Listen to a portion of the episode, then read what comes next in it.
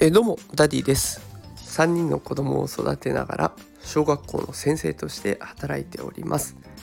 このラジオでは子育てや教育が楽にできるそんなヒントを毎日お送りしております。さあ今日のテーマは子供より大人の方が厄介というテーマでお送りしていきたいと思います。え今日は子供と大人の違いについての放送です。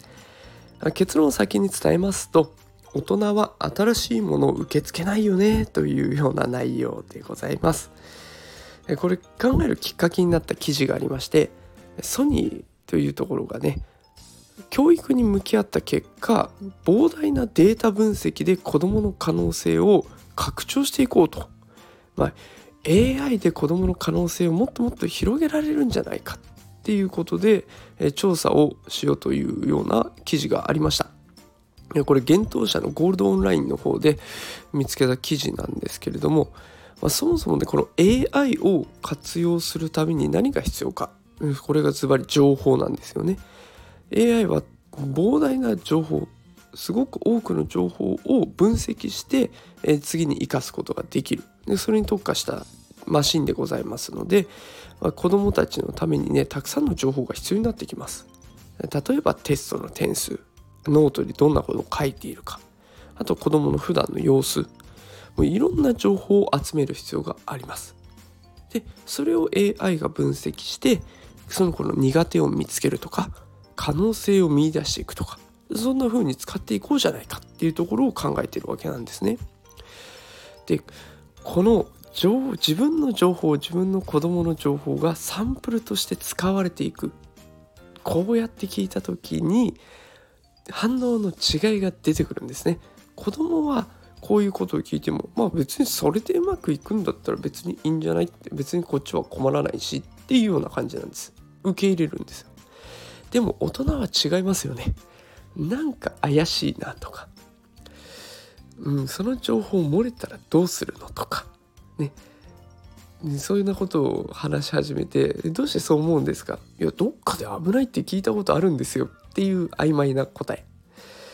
もちろんねあのセキュリティを高めていくっていうことは必要なんだけど怖がりすぎると結局何にもできないで終わりますよね。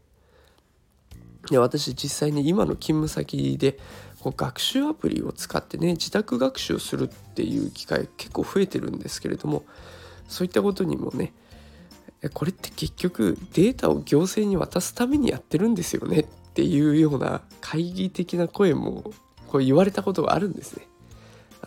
シンプルにこれやって勉強ができればいいなって思って取り組んでいることもこれは結局データを渡すためでしょって疑ってかかられちゃう。でやっぱりそういう方はね何かと学校のことを批判してくるんですよね。でそうなってくると結局批判したりするのは別に悪いことではないのでいいんですけれども疑って批判してってなってきた先に待ってるのはだったら何もしない今のままでいようって現状維持になっちゃうようなそんな気がしています。ね、やっぱり子どもの可能性を広げてあげるそれが子育てにおいて結構大事になってくるんですよね。子どもの未来のために自分は行動する親でいた方がいいのか疑い続けて動かない親にいた方がいいのかどっちが正解なのかなっていうところをちょっと悶々と考えたいので今日はこんな話をしちゃいました日曜日の夕方にすみませんでした、えー、子供より大人の方が厄介だねというお話ですもしねこの放送を聞いて「ダディ頑張れ!」という方いらっしゃいましたらいいねとかコメントで応援してくれると嬉しいですえ、それでは今日もお付き合いいただきありがとうございました。また明日も5時から放送したいと思いますので明日会いましょう。それでは皆さんさようなら。